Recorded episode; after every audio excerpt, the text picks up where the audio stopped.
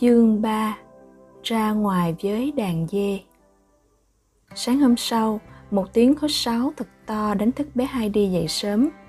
Mặt trời đang chiếu qua ô cửa sổ tròn, những tia nắng vàng đổ lên giường em và lên đống cỏ khô to tướng.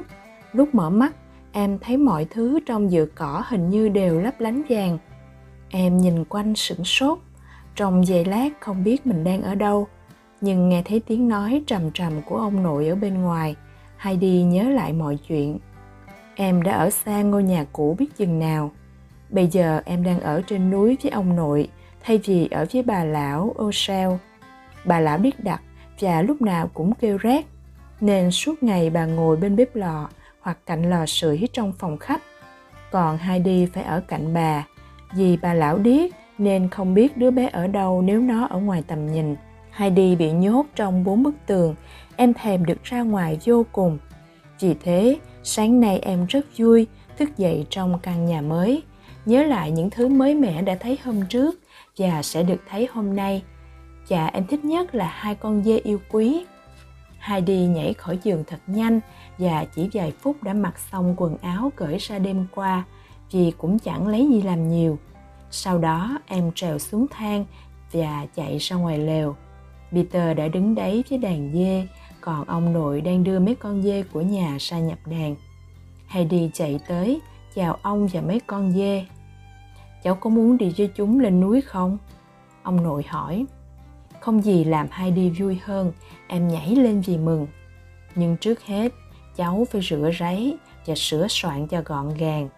Mặt trời đang chiếu sáng trên đầu sẽ cười cháu nếu cháu bẩn thỉu, thấy không? Ông đã sắp các thứ cho cháu rồi đấy. Nói xong, ông chỉ một bồn to đầy nước đặt bên cửa, tắm ánh mặt trời. Heidi chạy đến, té nước lên kỳ cọ cho đến lúc người ngộm đỏ lựng vì sạch sẽ. Trong lúc đó, ông nội vào lều, gọi peter mang túi dết của cậu theo. Peter ngạc nhiên vâng lời, cậu để cái túi dết nhỏ đựng bữa ăn đạm bạc của cậu xuống. Mở túi ra. Ông già nói rồi cho vào túi một khúc bánh mì to, một miếng phô mát to không kém, làm Peter mở tròn mắt. Vì thứ nào cũng lớn gấp đôi phần ăn thường ngày của cậu. Này, mang thêm cái bát nhỏ này, vì con bé không thể bú sữa dê như cháu, nó không quen thế đâu. Lúc nó ăn, cháu phải chắc cho nó hai bát sữa đầy, vì nó sẽ cùng đi với cháu và ở lại cho đến chiều mới về. Cháu phải chú ý đến nó đừng để nó ngã lộn cổ lên đá, nghe chưa? Lúc này Heidi chạy vào. Bây giờ mặt trời có cười cháu không, ông? Em lo lắng hỏi, ông em đã treo sẵn một cái khăn mặt khô cho em gần bồn tắm và em dùng khăn chà sát mặt, cánh tay, cổ rất kỹ vì sợ mặt trời cười nhạo. Em đứng đó, cả người đỏ hồng như con tôm luộc. Ông em khẽ cười. Không, Bây giờ ông mặt trời chẳng cười đâu. Ông an ủi cô bé, nhưng ông dặn này, chiều nay lúc về đến nhà, cháu phải lội hẳn vào bồn tắm như một con cá, vì cháu chạy khắp đó đây như một con dê, chân cháu sẽ rất bẩn. Bây giờ thì đi đi. Hai đi sung sướng khởi hành lên núi. Ban đêm, gió đã cuốn hết mây đi, bầu trời xanh thẳm trải rộng trên đầu. Mặt trời chiếu rực rỡ xuống cái con đường núi xanh tươi, hoa nở thành những cái chén xinh xắn màu xanh lơ và vàng óng. Chúng ngước nhìn lên trời và mỉm cười. Bé Heidi chạy đây chạy đó, hò reo vui thích. Vì ở đây có từng vạt hoa anh thảo thanh tú màu đỏ, hoa lông đỡm màu xanh lơ lấp lánh rất đẹp. Bên trên đầu là những bông hồng núi vàng ống, lá mềm, đang gật gù cười. Mê mẩn cánh đồng hoa sực sỡ sắc màu, bé Heidi quên cả Peter lẫn đàn dê, Em chạy lăn quăng hết chỗ này đến chỗ kia, theo đường này đến đường khác, lúc bắt gặp những nơi lấp lánh màu đỏ và vàng. Chỉ thoáng chốc, Heidi đã hái hoa đầy tay và cho vào chiếc tạp dề xinh xắn. Vì em muốn mang về nhà, cắm vào cỏ khô làm cho giường em trông giống thảm đầy hoa bên ngoài. Peter phải canh chừng luôn, cặp mắt tròn của cậu không chuyển động quá nhanh đã phải làm việc nhiều hơn bình thường vì đàn dê nghịch ngợm chẳng kém Heidi Chúng chạy tứ tung làm Peter phải chạy theo, vừa hít sáo, vừa vung gậy dồn chúng lại. Em ở đâu thế? Hai đi. cậu cấu kỉnh gọi to. Ở đây! Một giọng từ đâu đó đáp lại. Peter chẳng nhìn thấy ai, vì bé Heidi đang ngồi trên mặt đất, dưới chân quả đồi nhỏ mọc dày đặc cỏ tươi tỏa mùi ngọt ngào. Dường như toàn bộ không gian đầy ắp hương thơm Chà, hai đi thấy chưa bao giờ em được ngửi một mùi mát lành đến thế. Em ngồi, xung quanh toàn hoa là hoa, em hít những hơi thật dài làn không khí thơm tho. Lại đây! Peter lại gọi. Cẩn thận không lại dấp phải đá đấy. Ông đã dặn thế. Đá ở đâu ạ? À? Heidi hỏi để trả lời, nhưng em vẫn không rời chỗ, chỉ mỗi làn gió thổi tới dường như làm cho mùi hoa càng thơm ngọt ngào hơn. Lên đây, lên trên này đi. Chúng ta còn phải đi một quãng dài, lên đây đi. Trên đỉnh cao nhất có một con chim săn mồi già đang đậu và kêu quàng quạt đấy. Đúng thế thật, bé Heidi bật dậy và chạy lên chỗ Peter, tập về của em đầy hoa. Đủ rồi đấy, Peter nói lúc các em lại trèo cùng nhau. Em sẽ ở lại đây mãi nếu cứ mãi hái hoa. Chứ lại bây giờ mà hái hết hoa thì ngày mai chẳng còn bông nào. Lý lẽ cuối cùng này đã thuyết phục được Heidi. Hơn nữa, tập về của bé đã đầy ấp, chẳng còn chỗ nào mà đựng và chẳng bao giờ nên vặt trụi, chẳng để lại gì cho ngày hôm sau. Thế là em đuổi kịp Peter, đàn dê cũng trật tự hơn khi chúng bắt đầu ngửi thấy mùi cây cối chúng thích mọc trên những đường dốc cao hơn và chúng mãi miết trèo không dừng lại. Nơi Peter thường thả cho dê gặm cỏ ở ngay chân các tảng đá cao, phủ kín những bụi cây và cây linh sam. Phía đằng xa nhô lên những đỉnh núi trơ trụi và lõm chởm. Ở bên sườn núi, đã nứt thành một khe sâu, rất nguy hiểm mà bác Am đã cảnh báo cho Peter. Trèo lên đến chỗ dừng chân, Peter tháo túi dép và cẩn thận để vào một cái hốc nhỏ Chỉ cậu biết gió trên này mạnh như thế nào rồi Chả không muốn nhìn thấy của nã quý giá của cậu bị một cơn gió bất ngờ cuốn lăn tròn xuống núi. Sau đó, cậu nằm thẳng cẳng trên mặt đất ấm áp để nghỉ mệt. Trong lúc đó, bé Heidi cởi tập về và cẩn thận cuốn tròn quanh những bông hoa, để xuống hốc cạnh túi dết của Peter, rồi em ngồi xuống cạnh thân hình duỗi dài của Peter và nhìn quanh. Thung lũng bên dưới tắm ánh mặt trời, Trước mắt em như lên một cánh đồng tuyết cao nổi bật trên nền trời xanh thẳm. Bên trái là một đống đá khổng lồ ở sườn bên kia của đỉnh núi cao ngất, trời trụi, dường như xuyên thủng bầu trời, đang nhìn xuống em, câu có. Cô bé ngồi không nhúc nhích, mắt em như muốn nuốt lấy toàn bộ phong cảnh. Xung quanh tĩnh lặng tuyệt vời, chỉ có những luồng gió nhẹ lay động, đùng đưa những bông hoa chuông nhỏ màu xanh lơ chiếu ánh vàng rực lên các bông hồng núi, làm chúng gật gù vui vẻ trên những cây cuốn mạnh dẻ Peter đã ngủ thiếp đi sau công việc chất giả, còn đàn dê nhảy len vào các bụi cây bên trên. Trong đời, bé Heidi chưa bao giờ thấy vui như thế. Em thấm đẫm ánh nắng vàng rực, không khí trong lành, mùi hoa ngọt ngào và chẳng ước gì hơn là được ở đây mãi mãi. Thời gian cứ thế trôi đi. Trước kia Heidi ở dưới thung lũng, thường phải ngước nhìn những quả núi bên trên, nhưng lúc này những quả núi ấy dường như có mặt mũi đang nhìn xuống em như những người bạn cũ.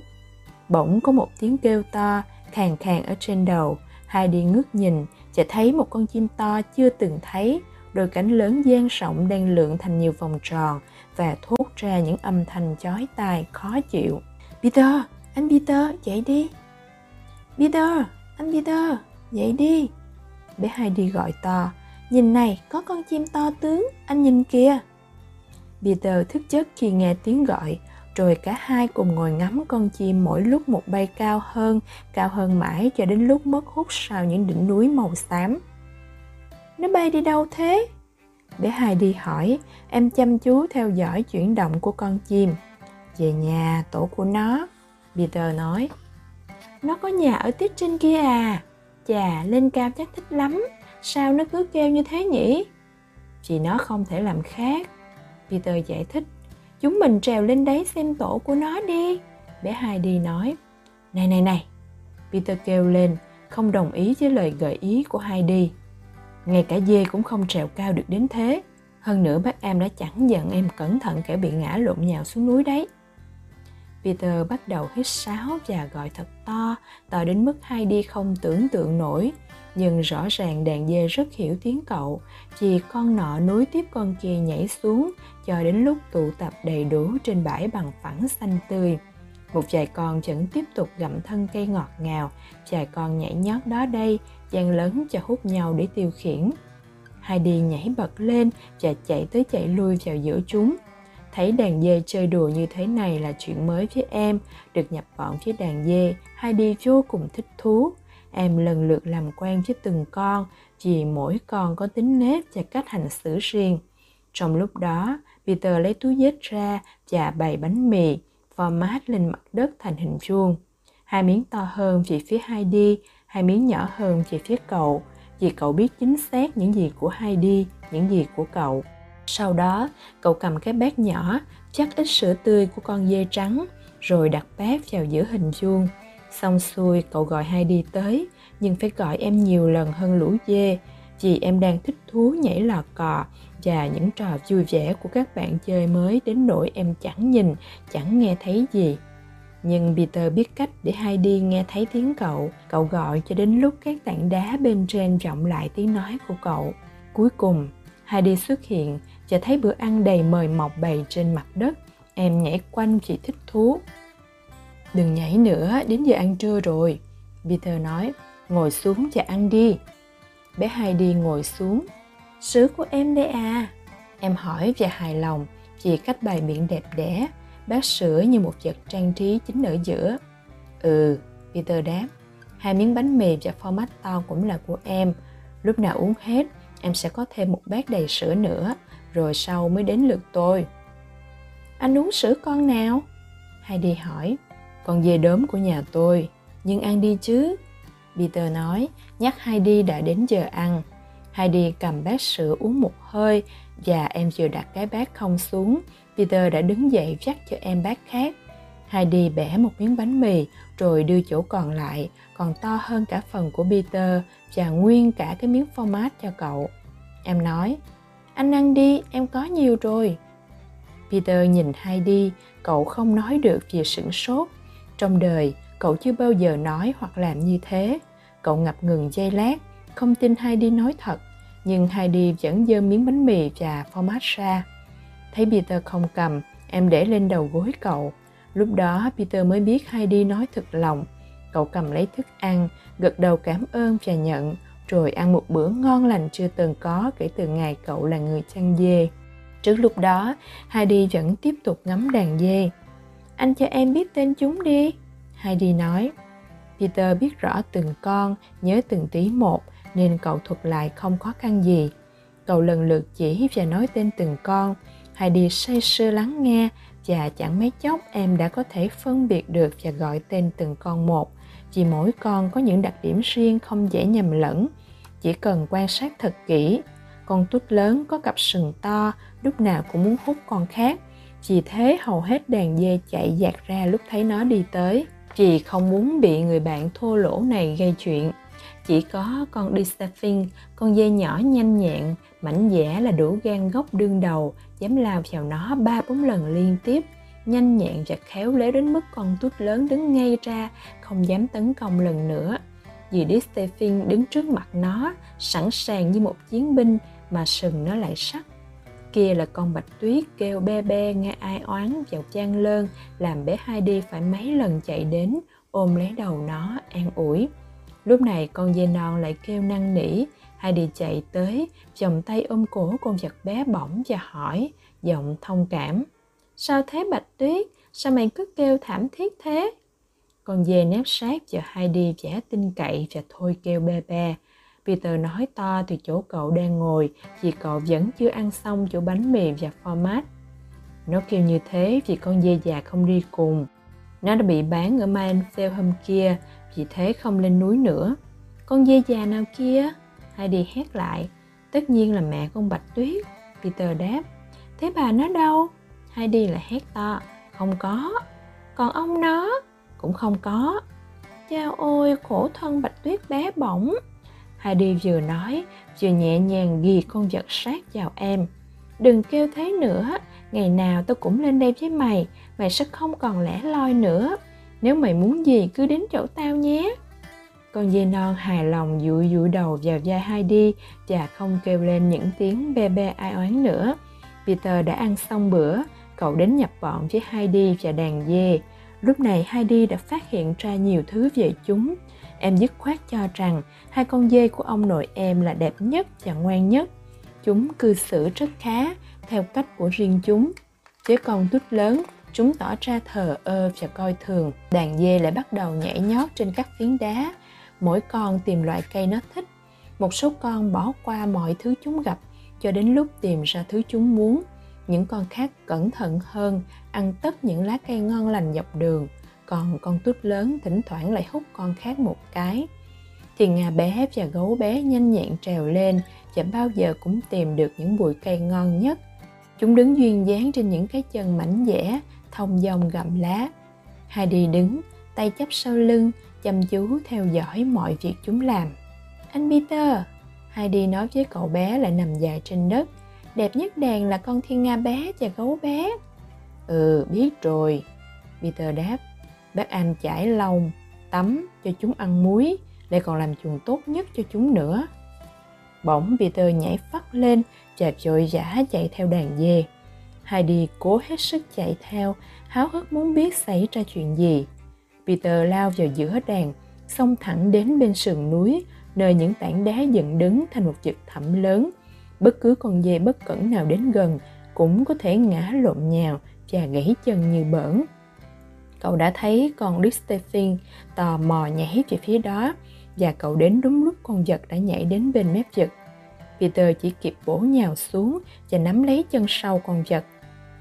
Dick Stephen sửng sốt, kêu be be cấu kỉnh giận dữ vì bị tóm chặt và ngăn cản cuộc thám hiểm.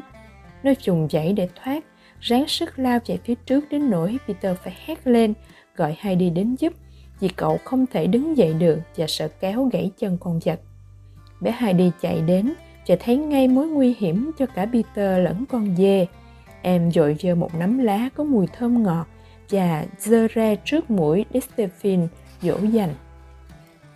Lại đây Destefin, lại đây đừng hư thế xem này mày có thể ngã xuống dưới và gãy chân đau lắm đấy. Còn dề non quay nhanh lại, thích thú sức lá trong tay Heidi.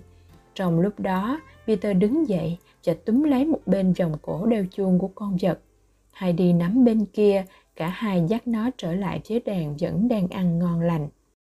Thấy con vật đã an toàn, Peter giơ gậy lên định cho nó một trận trừng phạt. Còn Distephin rúm lại vì sợ, nhưng Heidi kêu lên, đừng đừng, anh Peter, anh không được đánh nó anh xem nó sợ thế nào kìa. Nó đáng thế lắm. Peter cầu nhàu cha lại giơ gậy lên. Heidi lao tới giữ cậu, cha phẫn nộ kêu lên. Anh không được chạm vào nó, không được làm nó đâu hãy để mặt nó đấy. Peter ngạc nhiên vì cô bé ra lệnh cho mình. Cặp mắt đen của Heidi sáng lóe, làm cậu miễn cưỡng hạ gậy xuống. Tôi sẽ tha cho nó, nếu ngày mai em cho tôi thêm ít phô mai nữa. Cậu nói quyết phải có cái gì đền bù cho sự hoảng sợ của cậu. Anh sẽ có phô mát, ngày mai và ngày nào cũng có, em không muốn ăn đâu. Bé Heidi đáp, sẵn lòng thỏa mãn yêu cầu của Peter. Em sẽ cho anh cả bánh mì nữa, một miếng to tướng như hôm nay ấy. Nhưng anh phải hứa không bao giờ đánh Josephine bạch tuyết hay bất cứ con dê nào. Được thôi, Peter nói, tôi không phản đối. Vậy có nghĩa là cậu đã thỏa thuận cuộc mặc cả. Lúc cậu tha cho Josephine, nó sung sướng lao vào nhập đàn. Ngày cứ trôi qua như thế, cho đến lúc gần tàn. Lúc này mặt trời đang chìm sâu dãy núi cao. Heidi lại ngồi trên mặt đất, lặng lẽ ngắm nhìn những bông hoa chuông màu xanh lơ lấp lánh trong ánh trời chiều vì ánh sáng vàng rực đang trải khắp lớp cỏ và lên những bông hoa còn những tảng đá bên trên cũng bắt đầu sáng rực và lấp lánh Heidi nhảy dựng lên. Anh Peter anh Peter, tất cả đang cháy này. Cả núi đá, cả núi tuyết to tướng và bầu trời đang cháy. Anh nhìn xem, nhìn kìa. Tảng đá trên cao kia đỏ sực vì lửa kìa. Ôi, đẹp quá, tuyết bốc lửa. Đứng dậy đi, Peter. Nhìn kìa, lửa đến tận tổ con chim khổng lồ. Nhìn những tảng đá kia nhìn các cây linh sam nữa. Tất cả tất cả đang cháy sực lên kìa. Bao giờ chả thế peter bình tĩnh nói cậu vẫn tiếp tục lột chỏ cây gậy nhưng không phải là lửa thực đâu. Thế thì là cái gì? Heidi kêu lên lúc em chạy tới chạy lui nhìn hết bên này đến bên kia. Vì em cảm thấy không thể nhìn hết cảnh tượng đẹp tuyệt vời ấy. Là cái gì hả anh peter? Em nhắc lại nó là chính nó thôi. Peter giải thích nhìn kia nhìn xem kia heidi hào hứng kêu lên bây giờ tất cả biến thành màu hồng nhìn những tảng đá nhọn hoắt ở trên cao phủ tuyết kia kìa, anh gọi tên chúng là gì? Núi không có tên đâu, peter trả lời. Đẹp quá, tuyết có màu đỏ thắm trên cái tảng đá cao chót chót kia kìa, như có bao nhiêu là hoa hồng. Ơ kìa, bây giờ tất cả lại thành màu xám. Ơ, bây giờ mất hết các màu kìa, peter. Heidi ngồi trên đất nhìn, chán ngán như thể mọi sự sắp đến hồi kết thúc ngày mai lại thế mà. Peter nói đứng dậy đi bây giờ phải về nhà thôi. Cậu hít sáo gọi bầy dê rồi tất cả lên đường về nhà.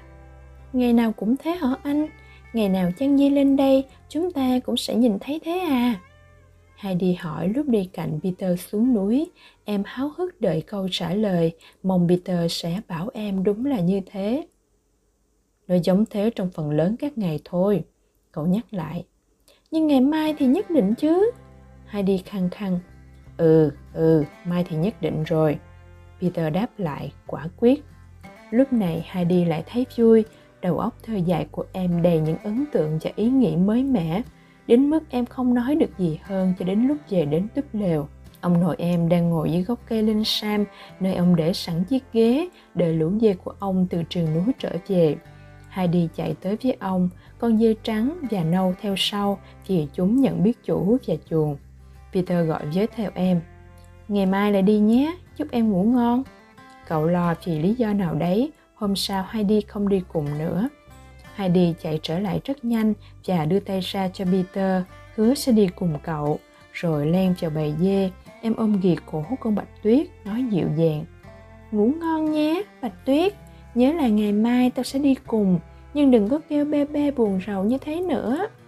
Bạch Tuyết nhìn em, cái nhìn thân thiện và cảm kích, rồi vui sướng nhảy theo những con dê còn lại. Heidi trở lại chỗ cây linh sam. Ông ơi! Chưa đến nơi, ông đã gọi toán lên. Đẹp quá ông ạ! À.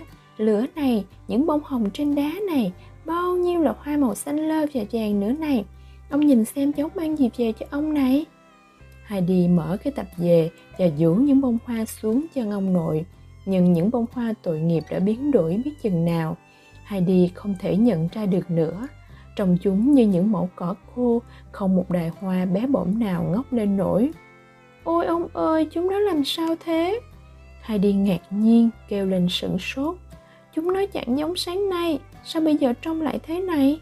Chúng thích đứng dưới ánh mặt trời, chứ không thích bị quấn trong tạp dề ông nói thế thì cháu sẽ không bao giờ hái hoa nữa nhưng ông ơi sao con chim to tướng ấy cứ rền rĩ như thế hả ông em chẳng hỏi giọng băn khoăn Vợ cháu đi tắm đi, trong lúc ông đi chắc ít sữa. Lúc ông cháu ta ăn tối, ông sẽ kể cho cháu nghe.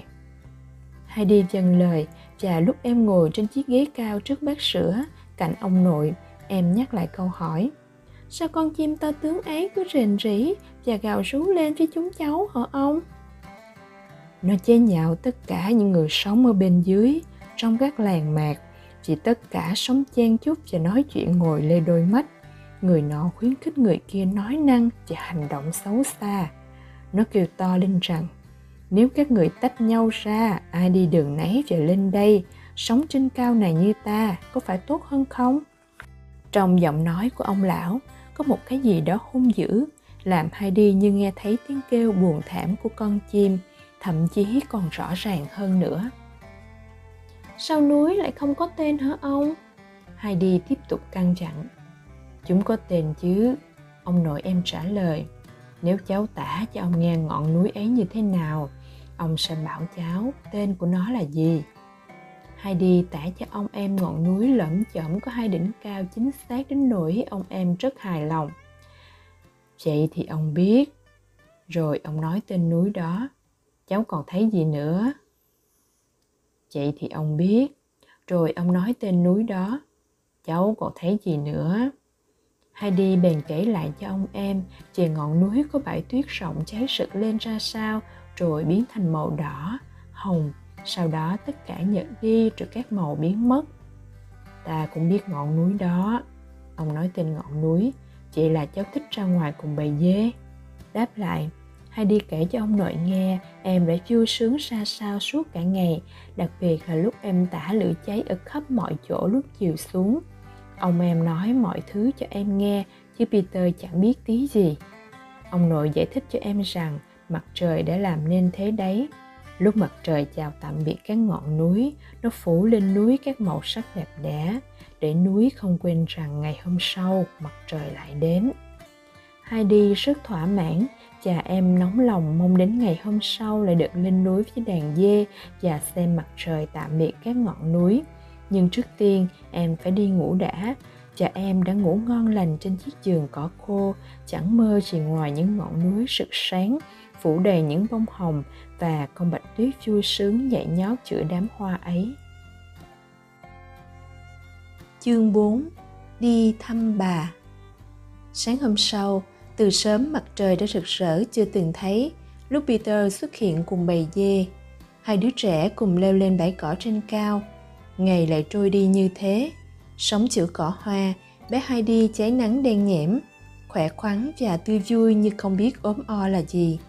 Em sung sướng vì hết ngày này sang ngày khác, được sống tự do và thoải mái như những con chim nhỏ làm tổ giữa đám cây rừng xanh tươi. Rồi mùa thu đến, Gió thổi mỗi lúc một to và mạnh lên. Thỉnh thoảng ông em nói, hôm nay cháu phải ở nhà hay đi ạ. À. Cơn gió mạnh bất ngờ sẽ thổi một sinh linh bé bỏng như cháu bay vù qua núi xuống thung lũng trong chớp mắt. Mỗi lần nghe thấy thế, Peter lại phải đi một mình. Trong cậu yếu xìu, vì cậu chỉ thấy mọi điều rủi ro và không biết sẽ chịu đựng cả ngày dài dằn dặt không có hay đi ra sao. Rồi thiếu cả bữa ăn ngon lành, bầy dê lại nghịch ngợm và hư đốn làm cậu phải chép giả gấp đôi vì chúng đã quen với sự có mặt của Heidi đến mức cứ chạy tứ tung và không chịu dồn lại trừ phi có Heidi đi cùng. Bé Heidi thì chẳng bao giờ buồn vì ở bất cứ nơi đâu em cũng tìm ra một thứ gì đó thú vị hoặc vui sướng. Thực ra, em thích nhất là lên núi cùng Peter, đến chỗ đầy hoa tươi và con chim khổng lồ ở đấy có bao nhiêu thứ để nhìn ngắm trải qua bao thứ cùng bầy dê mỗi con một tính khác nhau song ở nhà em cũng được thấy ông nội đóng đinh cưa xẻ làm đồ mộc hết sức say sưa xem ông làm bánh format to tròn bằng sữa dê em thích thú ngắm nghía công trình tuyệt diệu đó và quan sát ông nội tay áo sáng cao dùng cánh tay trần khuấy cái vạt lớn tuy nhiên điều lôi cuốn em nhất là trong những ngày lộng gió, ba cây linh sam già uống lượng, đung đưa và gầm sóng.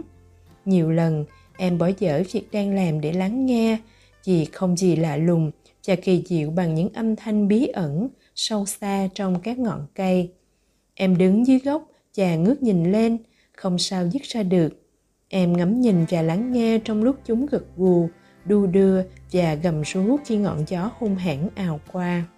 Dạo này không còn mặt trời rạng rỡ, ấm áp chiếu sáng trong suốt mùa hè nữa, nên Heidi phải lục lấy quần áo trong tủ và mỗi lần ra ngoài, em phải đi giày, đi bít tất và ăn mặc cẩn thận vì mỗi ngày trời càng lạnh hơn.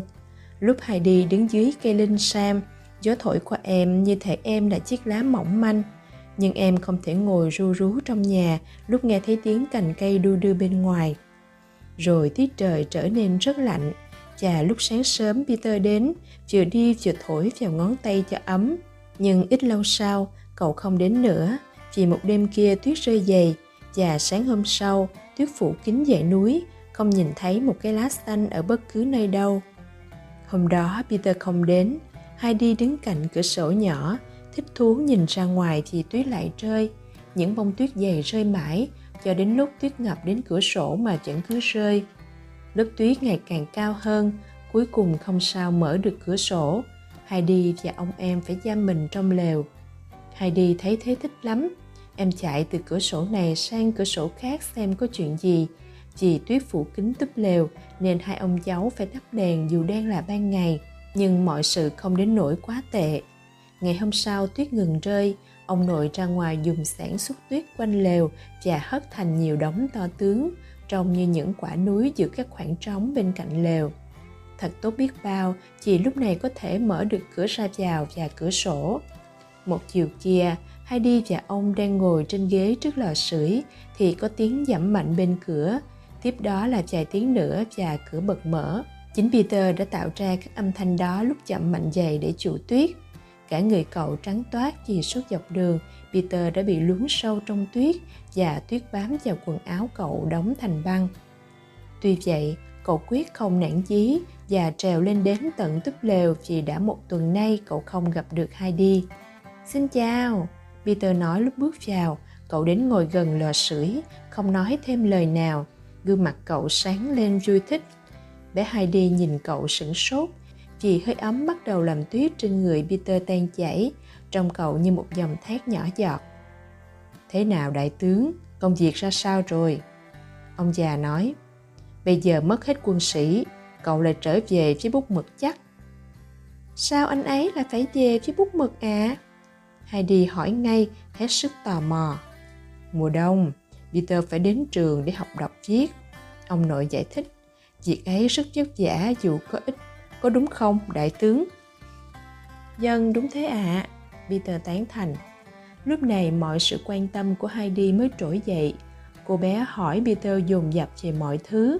Cậu đã làm những gì, nhìn thấy gì, nghe thấy gì ở trường, câu chuyện lâu đến mức Peter có đủ thời gian không khô cả người. Peter thường rất khó khăn trong việc diễn đạt ý nghĩa thành lời. Hôm nay cậu thấy khó gấp đôi vì cậu vừa trả lời được một câu, Heidi đã hỏi tiếp hai ba câu và nói chung câu nào cũng buộc cậu phải trả lời dài dòng. Trong lúc các em trò chuyện, ông già ngồi không nói lời nào, chỉ thỉnh thoảng nhếch mép cười thích thú, chứng tỏ ông vẫn lắng nghe. Này đại tướng, cậu đã được sưởi khô và chắc muốn có cái gì ấm bụng. Đến với ông cháu ta nào. Ông già lúc này đứng dậy và tìm bữa ăn trong tủ, còn Heidi đẩy ghế đến bên bàn.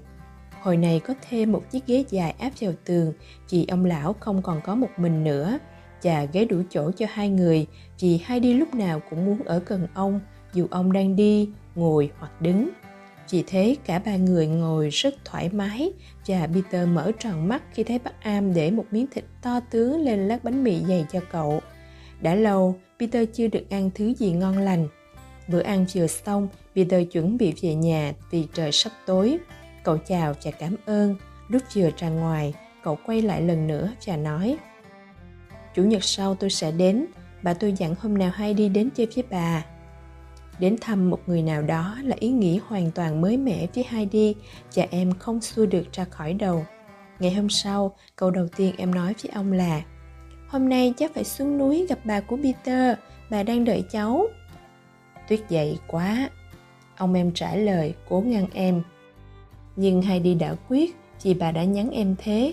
Em lẫn quẩn với ý định ấy và mỗi ngày trôi qua, em nói với ông nội tới năm sáu lần. Hôm nay chắc cháu phải đi bà đang đợi cháu. Đến ngày thứ tư mỗi bước đi là mặt đất đông giá lại kêu lên lách tách và cả cánh đồng tuyết mênh mông cứng lại thành băng. Heidi ngồi trên chiếc ghế cao ăn trưa mặt trời rạng rỡ lọt qua cửa sổ chiếu lên người em. Em nhắc lại hôm nay cháu phải đi thăm bà kẻo bà đợi lâu quá. Ông em đứng dậy, trèo lên chừa cỏ, lấy xuống cái bao giày làm khăn phủ giường cho Heidi và nói, thì đi nào. Cô bé nhảy chân sáo vì mừng, theo sau ông trong dạng giật lấp lánh tuyết. Lúc này những cây linh sam già đứng lặng ngắt, cành phủ đầy tuyết trắng tinh, lấp lánh và sáng ngời trong ánh mặt trời. Đáng yêu đến nỗi hai đi nhảy lên vì vui lúc nhìn thấy và treo to. Ông ơi, lại đây lại đây cây linh sam toàn vàng và bạc thôi. Ông nội đã vào trong kho và lúc này bước ra kéo theo một cái xe trượt to. Trong xe có một cái ghế thấp, có thể để xe trượt về phía trước và lái bằng bàn chân của người ngồi trên xe, dùng sào buộc chặt bên sườn xe trợ giúp. Sau khi chiều hai đi đi vòng quanh mấy cây linh sam, ngắm nghía vẻ đẹp của chúng ở mọi phía, ông vào xe và nhấc đứa cháu đặt vào lòng, rồi quấn cô bé vào trong cái bao để giữ ấm. Ông chồng cánh tay trái ôm lấy cháu để nếu cần thì ôm chặt trong chuyến đi sắp tới. Tay phải ông nắm lấy con sào và dùng hai bàn chân đẩy xe trượt về phía trước. Chiếc xe lao xuống núi nhanh đến mức hai đi tưởng như hai ông cháu bay trong không khí như chim. Em thét thật to vì vui thích. Họ dừng lại đột ngột vì đã đến túp liều của Peter. Ông nội nhấc hai đi ra và tháo cái bao rồi bảo Đến rồi đấy, cháu vào đi. Và lúc trời sẩm tối cháu phải lên đường về nhà đấy. Ông để đứa cháu lại và leo lên núi, kéo chiếc xe trượt theo sau. Heidi đẩy cửa lều và bước vào căn phòng bé tẹo trong rất tối tăm, có một lò sưởi và mấy cái đĩa trên giá gỗ. Chỗ này là cái bếp nhỏ bé. Em mở cửa khác và thấy một căn phòng nhỏ. chị túp lều của người chăn dê không giống lều ông em. Có một phòng trọng hết mặt bằng và vừa cỏ bên trên mà là một túp lều rất cũ, mọi thứ đều chật hẹp, tiều tụy và nghèo khổ. Một cái bàn gần cửa và lúc bước vào, Heidi thấy một phụ nữ ngồi bên bàn đang giá chiếc áo ghi lê. Heidi nhận ra ngay là áo của Peter. Trong góc nhà, một bà già còng lưng chỉ tuổi tác đang ngồi xe sợi. Heidi tin chắc đấy là bà của Peter, vì thế em tiến đến cái xa quay sợi và nói Cháu chào bà, cuối cùng cháu đã tới, bà có thấy mãi cháu mới đến không? Bà lão ngẩng đầu chả đưa tay tìm bàn tay cô bé chìa ra cho bà.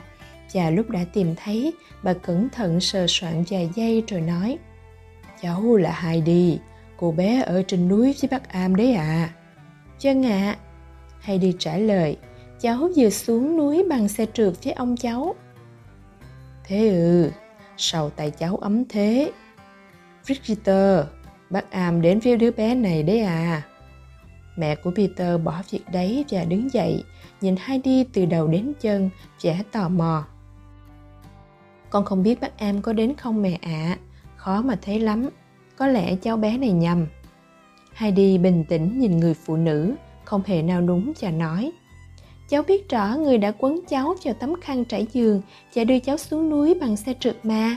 Ông cháu đấy vậy thì mọi chuyện mà peter kể trong cả mùa hè có ít nhiều sự thật vậy mà chúng ta cứ ngỡ nó nhầm người bà nói nhưng ai mà tin lại có chuyện thế chứ ta cứ ngỡ con bé không sống nổi trên đó lấy ba tuần. Trông nó ra sao, Brigitte? Brigitte ngắm nghía hai đi tứ phía để có thể tả tỉ mỉ cho bà mẹ nghe. Thân hình con bé mảnh dẻ như Adenhi, đôi mắt nó đen, tóc quăn giống bố và giống ông già trên núi. Con nghĩ nó giống cả đàn nội lẫn đàn ngoại. Trong lúc ấy, bé Heidi chẳng chịu yên, em chạy quanh phòng nhìn ngó đó đây mọi thứ. Bỗng em kêu lên Bà ơi, một trong những cửa chớp này cứ đập tới đập lui. Giá là ông cháu thì đã đóng đinh và sửa xong trong chớp mắt. Chỉ nhỡ nó làm dở một trong cái tấm gỗ. Bà nhìn xem, nó vẫn đang đập đây này. Chà, cháu ạ à, Bà lão nói.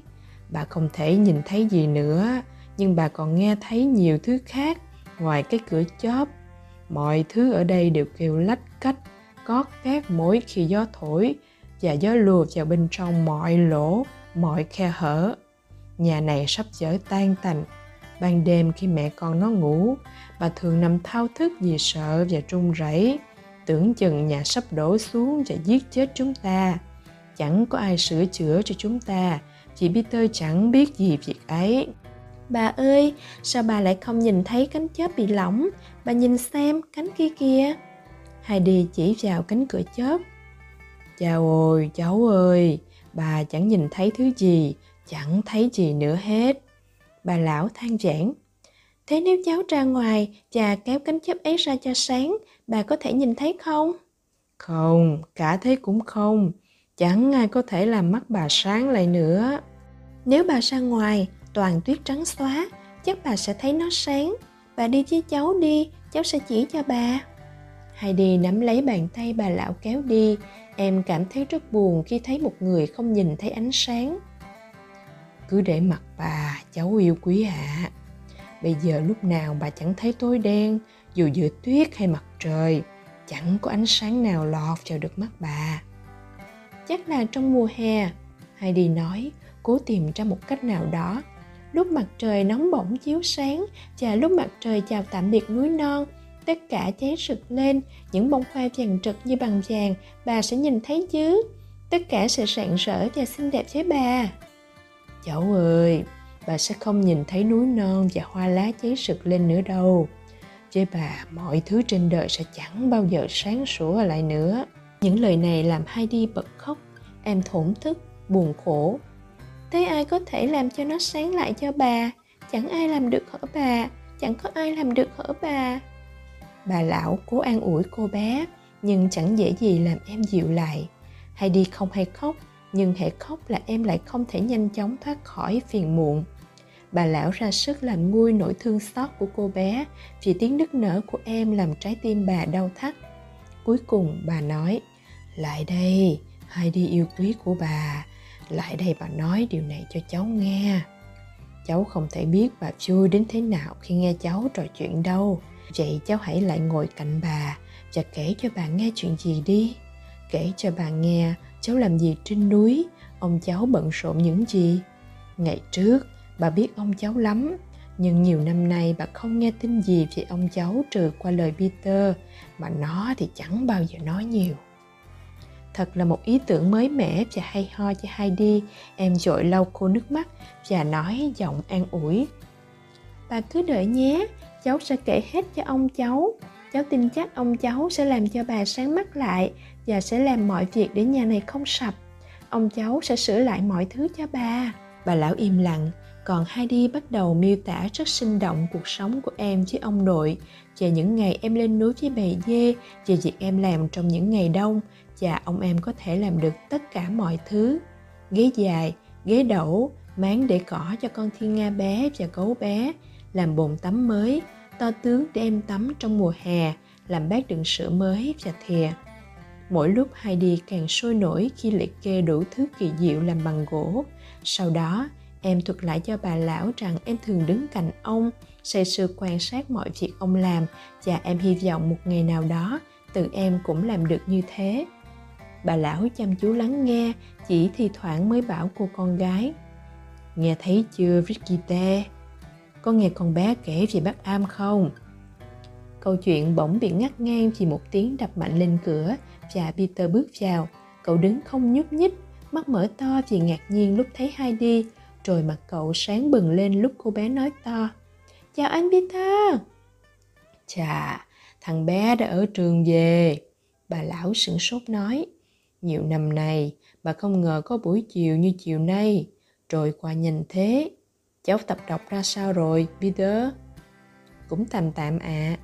peter trả lời bà lão nhẹ thở dài thôi được bà nói bà mong lần này cháu có chuyện gì khác để kể vì đến tháng 2 này cháu 12 tuổi rồi đấy.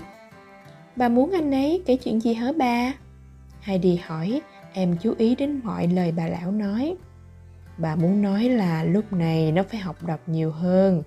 Bà lão nói tiếp, trên giá có quyển kinh thánh cũ, trong máy có nhiều bài hát hay đã lâu bà không được nghe và không thể nhớ để nhẩm lại, nên bà mong Peter học chữ để thỉnh thoảng đọc cho bà nghe một bài. Nhưng nó thấy khó quá. Con phải chăm đèn, trời sắp tối, chẳng nhìn thấy gì. Mẹ Peter nói, chị vẫn đang bận biệu vá víu chiếc ki lê con cũng thấy chiều nay trôi nhanh đến mức con không cảm thấy gì hết. Lúc này Heidi nhảy khỏi chiếc ghế thấp, vội vàng chia tay ra cho bà lão và nói, cháu chào bà. Cháu chào bà, trời sắp tối, cháu phải về nhà ngay ạ. À. rồi vừa ra cửa, em vừa chào tạm biệt peter và mẹ cậu. Nhưng bà lão gọi giật lại, giọng lo âu, gườm đã, Heidi, cháu không thể đi một mình được. Peter phải đi cùng cháu trong em nhé Peter, đừng để nó ngã đấy. Đừng để nó đứng yên vì sợ, nó sẽ bị đông giá lại, cháu nghe chưa? Con bé có thứ gì quấn quanh cổ cho ấm không? Cháu chẳng có gì để quấn đâu ạ. À. Bé Heidi hét to, nhưng cháu chắc cháu không bị lạnh. Rồi em chạy ra ngoài, nhanh đến mức Peter khó khăn lắm mới tóm được em. Bà lão vẫn lo lắng, nói với con gái. Chạy theo nó đi Brigitte, con bé chết cống trong đêm như thế này cầm lấy khăn quàng của mẹ chạy nhanh lên chị Brigitte chạy ra ngoài nhưng bọn trẻ chưa kịp đi được mấy bước đã thấy ông già đi xuống đón chúng chỉ loáng sau ông đã sải bước đến cạnh các em Thế là đúng lắm, Heidi, cháu phải giữ lời. Ông vừa nói vừa quấn cái bao chắc chắn quanh cô bé, rồi bế em lên tay và trảo bước lên núi. Chị Brigitte vừa đến đúng lúc thấy ông già làm thế và cùng Peter trở về lều. Chị kể nỗi sửng sốt đó với mẹ. Bà lão ngạc nhiên không kém và cứ xích xoa. Tạ ơn Chúa, ông ta tốt với con bé như thế, tạ ơn Chúa. Mong là ông ta cho con bé đến chơi với ta lần nữa. Nó làm ta thấy dễ chịu quá. Con bé có tấm lòng nhân hậu và kể chuyện mới vui làm sao. Bà lão cứ chui mãi khi nghĩ đến cô bé, cho đến lúc nằm bà vẫn nói đi nói lại. Phải chỉ còn bé đến đây lần nữa nhỉ? Bây giờ thì ta có một thú thực sự để chui trên đời rồi. Chị Brigitte cũng đồng ý với bà mẹ, còn Peter, mỗi lần bà nói, cậu lại gật đầu mãn nguyện, nụ cười nở rộng trên môi. Cháu đã kể với bà thế mà. Trong lúc đó, cuộn tròn trong bao, bé Heidi nói chuyện huyên thuyên với ông, song tiếng em không thể đến tai ông qua nhiều lớp quấn dày dặn, nên ông nội không thể hiểu em đang nói gì. Ông em bảo, đợi chị đến nhà, cháu hãy kể cho ông nghe. Hai ông cháu vừa vào trong lều, Chị hai đi tuột khỏi tấm quấn người, đã nói ngay điều phải nói. Ông ơi, ngày mai chúng ta phải mang búa và đinh, đóng lại cửa chớp cho bà của Peter, đóng nhiều đinh vào nhiều chỗ khác vì nhà bà trung trung và kêu lết cách khắp nơi. Chúng ta phải ư? Ai bảo cháu thế? Ông nội em hỏi. Không ai bảo cháu, nhưng cháu biết.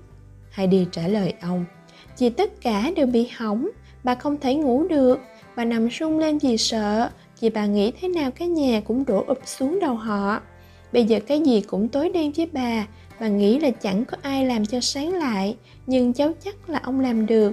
Nghĩ lúc nào cũng tối mò thì kinh thật, là chẳng có ai giúp được bà thì khủng khiếp quá.